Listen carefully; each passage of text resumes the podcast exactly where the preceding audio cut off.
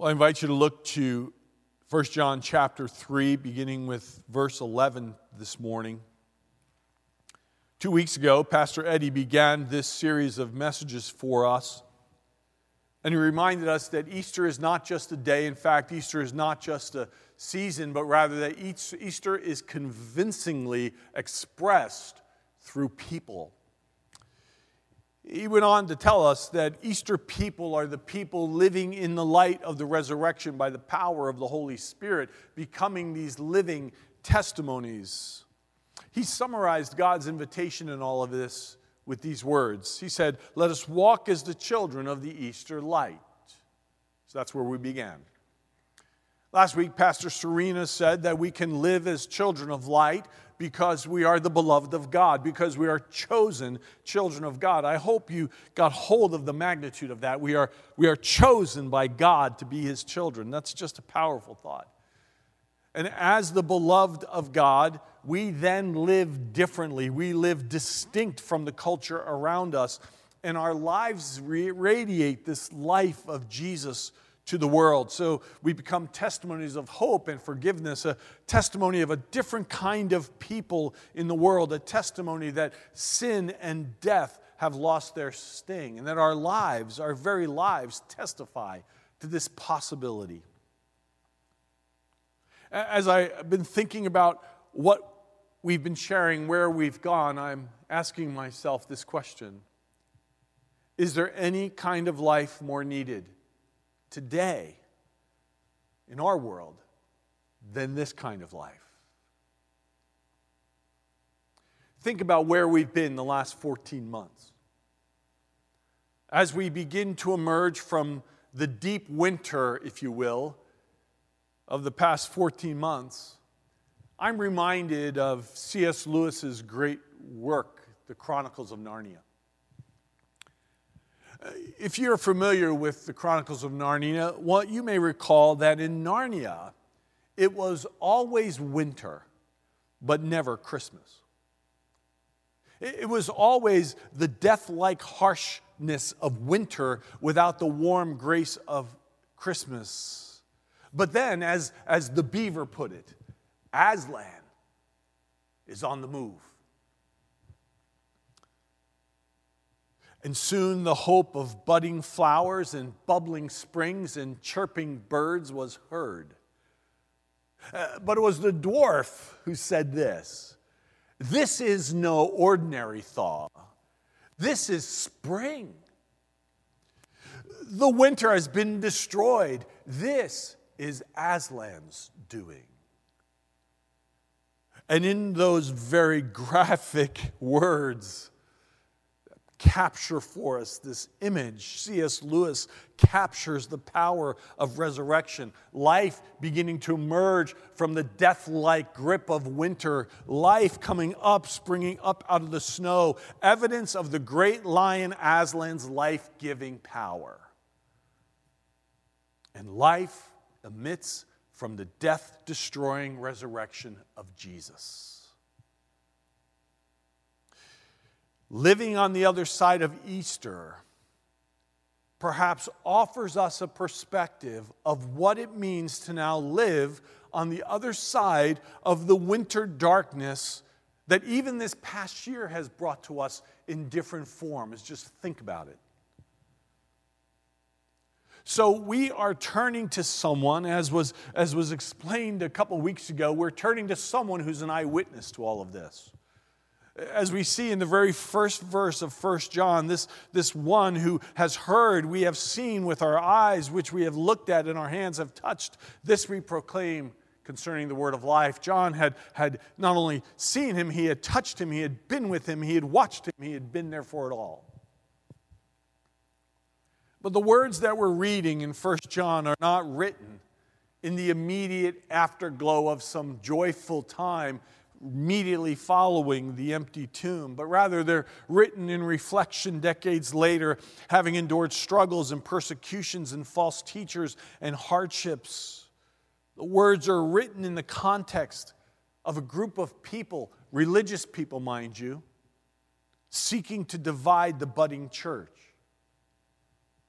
this letter, First John, is the letter. It is a letter for these disruptive and divisive and polarizing days we live in. I would encourage you to read the entire letter. Maybe each week read from 1 John 1 to 1 John 5 and hear the word. In some ways, in this world of ours, in this disruptive, divisive, polarizing world, we have been pushed to the grip of winter's grip that seems unceasing. John, the beloved disciple, offers for us in chapter 3 an alternative to the wintry world around us.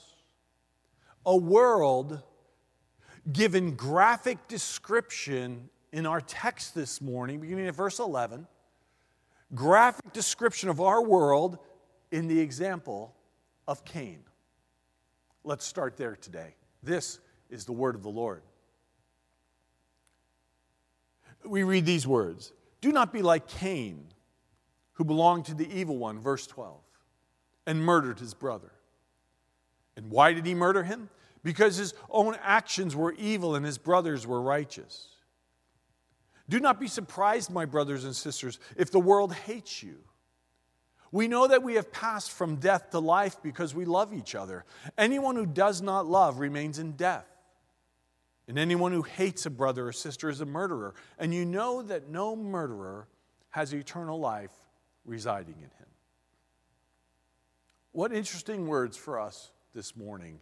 And what a question. What a question the scriptures ask. And why did he murder him? Now, we do not know exactly the circumstances, perhaps, around some of that. We only know that his actions were evil. But this captures the dehumanizing winter of the source of evil, selfishness. J.D. Walt recently asked the question, What is the opposite of humility? And when we ask that question, What is the opposite of humility? we very quickly answer pride. But the scripture teaches us that humility is not, it's not about the self, but others. So the opposite of humility is not pride, but selfishness. So Cain is a contrast to the primary evidence that Jesus rose from the dead in this way Cain turned life into death. And that is what we see around us in the world, is it not?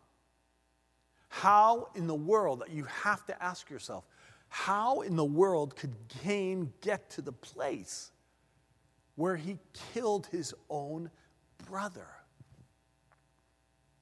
Well, Tish Warren is passionate about the sanctity of human life. And I would really commend her recent article, which is titled this What Pro Lifers Can Learn from Planned Parenthood's Apology. Because in it, she describes what I will call the Cain effect. Listen to these words. Once any of us is dehumanized, we all become dehumanized. Once we devalue one group of people, we begin to do the same with others. Dehumanization is a malignancy that spreads, and it's always fatal. It always ends in death. Ignoring 400 years of dehumanization of people of color is not simply anti woke, it's anti life. Similarly, painting refugees and immigrants as dangerous or unwanted is not simply pro American, it's anti life. Black men are still pro- disproportionately more likely to be sentenced to death for crimes, particularly if their victims are white. Migrants continue to die while trying to cross the southern border. These are all life issues, like abortion. They too point to patterns of dehumanization that lead to death. And here's the quote here it is. We cannot pick and choose which kinds of dehumanization are acceptable. Dehumanization is dehumanization, and dehumanization is always death dealing. I read that article, that so convicted my heart, but it made me see Cain dehumanized his brother, which made it easier to deal in death. And so the text poignantly says, Do not be like Cain. But Jesus brings people from the cold, harsh winter of death to the warm spring of new life. If anyone is in Christ, the new creation has come, the old has gone, the new is here. If anyone is in Christ, spring births forth, new life births forth in us. This is the death to life dynamic of Jesus, contrasted by the life robbing values of a Cain like world. And in the beauty of the contrast, we hear the echo of an invitation. We hear, do not be like Cain but we also hear, do be like Jesus. Reveal the Easter reality of turning death into life. In a sermon long ago, these words were spoken Hate for hate only intensifies the existence of hate and evil in the universe. If I hit you and you hit me, and I hit you back and you hit me back, that goes on ad infinitum. It just never ends. Somewhere, somebody must have a little sense, and that's the strong person. The strong person is the person who can cut off the chain of hate, the chain of evil. And that is the tragedy of hate, that it doesn't cut it off. It only intensifies the existence of hate and evil in the universe. Somebody must have religion enough and morality enough to cut it off and inject within the very structure of the universe that strong and powerful element of love. Somebody must inject within the very structure of the universe that strong and powerful element of love. When Dr. Martin Luther King preached those words 1957, they speak to us today of this powerful living Christ in this way.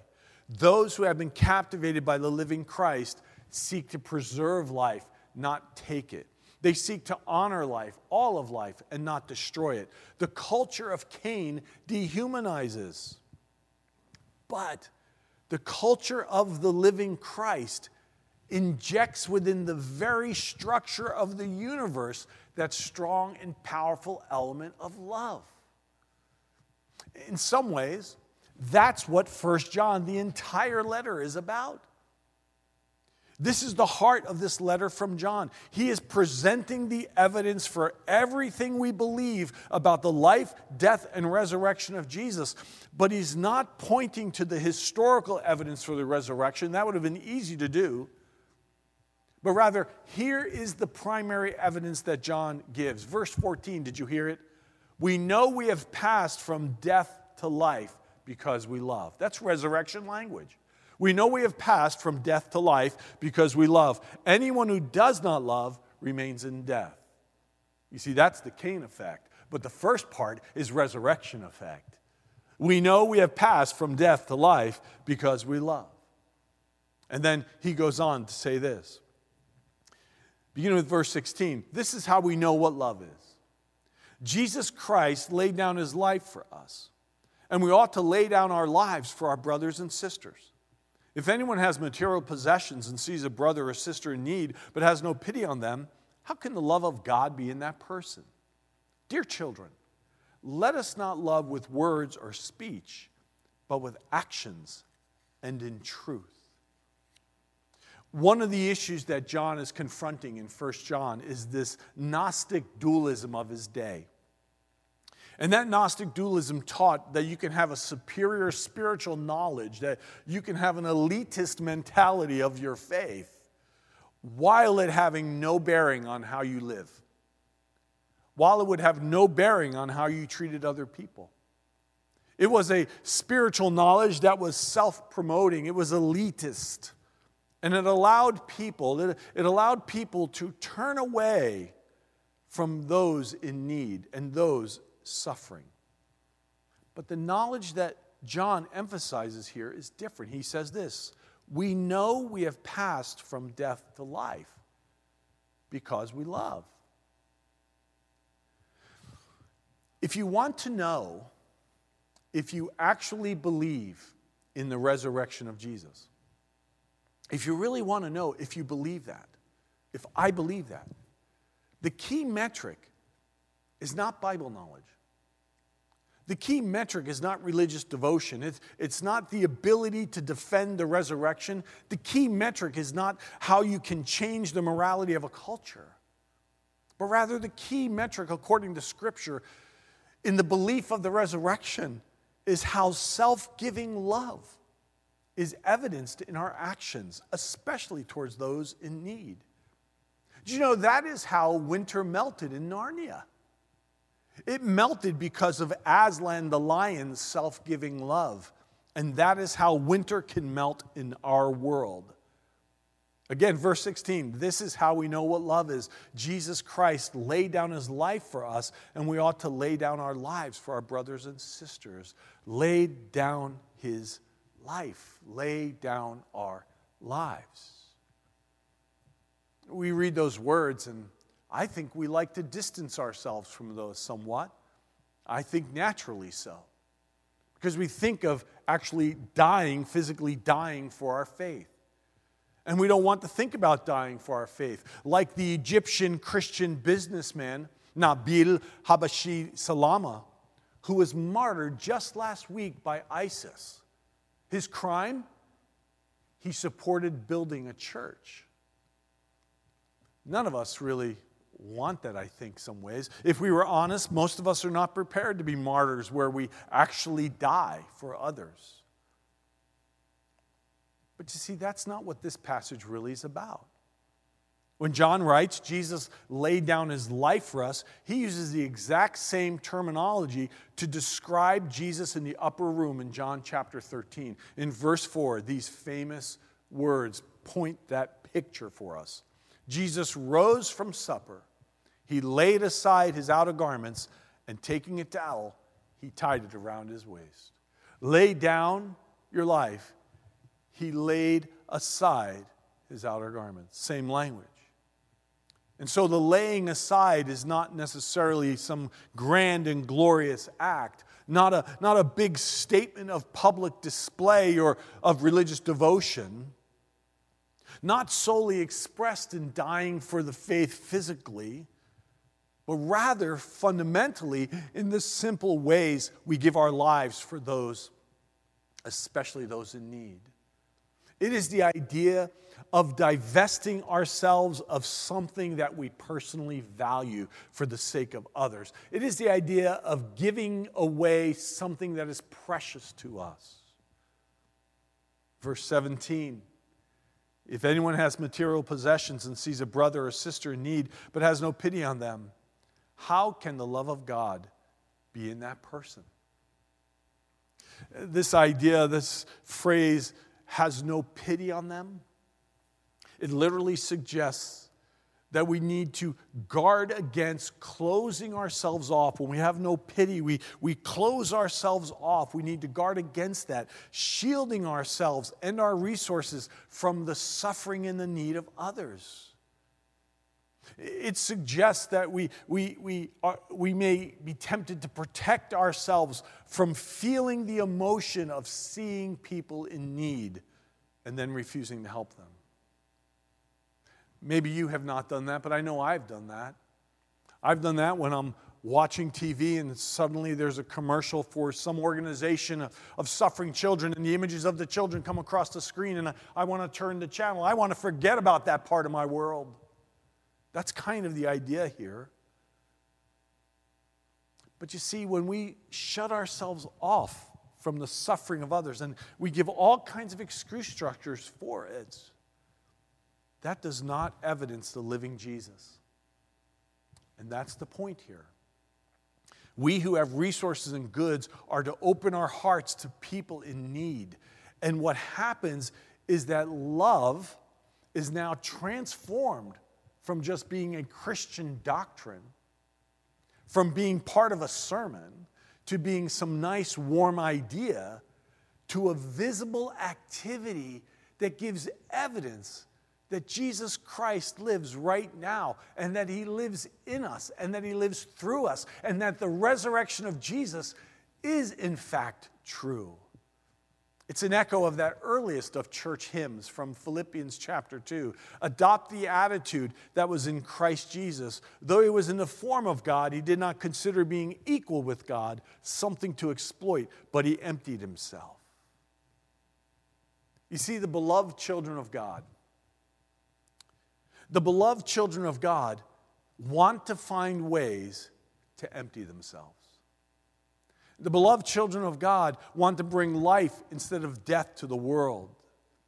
Jesus did not clutch to his resource of divinity, but rather he divested himself of his privilege. He opened himself to suffering and need. He opened himself to your suffering, my suffering, our suffering, and our need. And as Gary Burge said, those who exhibit love, those who forgive freely and value their neighbor, bring life, healing, and goodness to others. These are nothing less than divine attributes. These become evidence of a living Christ. We know we have passed from death to life because we love. We know that Easter is true. It is true to our lives when it leads to a self giving love because we have been loved in such a self, totally self giving manner by Jesus. Easter has hands and feet. Remember that when Jesus appeared to the disciples, he appeared with the wounds in his hands and his feet. Easter has hands and feet, your hands and feet, my hands and feet, our hands and feet, loving incarnationally. How do we know if Easter is real? How do we know if Easter is real? By how we love others. And once again, this is how the cold, harsh winter of our dehumanizing world can begin to thaw as we see evidence of the life giving love of Jesus. This is how we can know Easter is real by you and me and by our love. Thanks be to God. Praise God. Let's pray together. Lord Jesus, we thank you so much for the way and the ways in which you have loved us so richly, so deeply. It is so true. We can't wrap our heads around it. We are the beloved of God. We just can't wrap our heads around it. Thank you, Lord. Thank you for how richly you love us. And Lord, the truth in our world that will break winter's grip in this dehumanizing world is your resurrection. And its evidence in the lives of all of us who proclaim that truth. So, Lord God, we pray today that as we now move into the day, move into the fabric of life and world, that by the power of your Holy Spirit, we would live as children of light. We would live as the beloved children of God. We would live as evidence to the fact that Easter is real. Love through us, O Christ. Love through us and break the grip of winter's hold.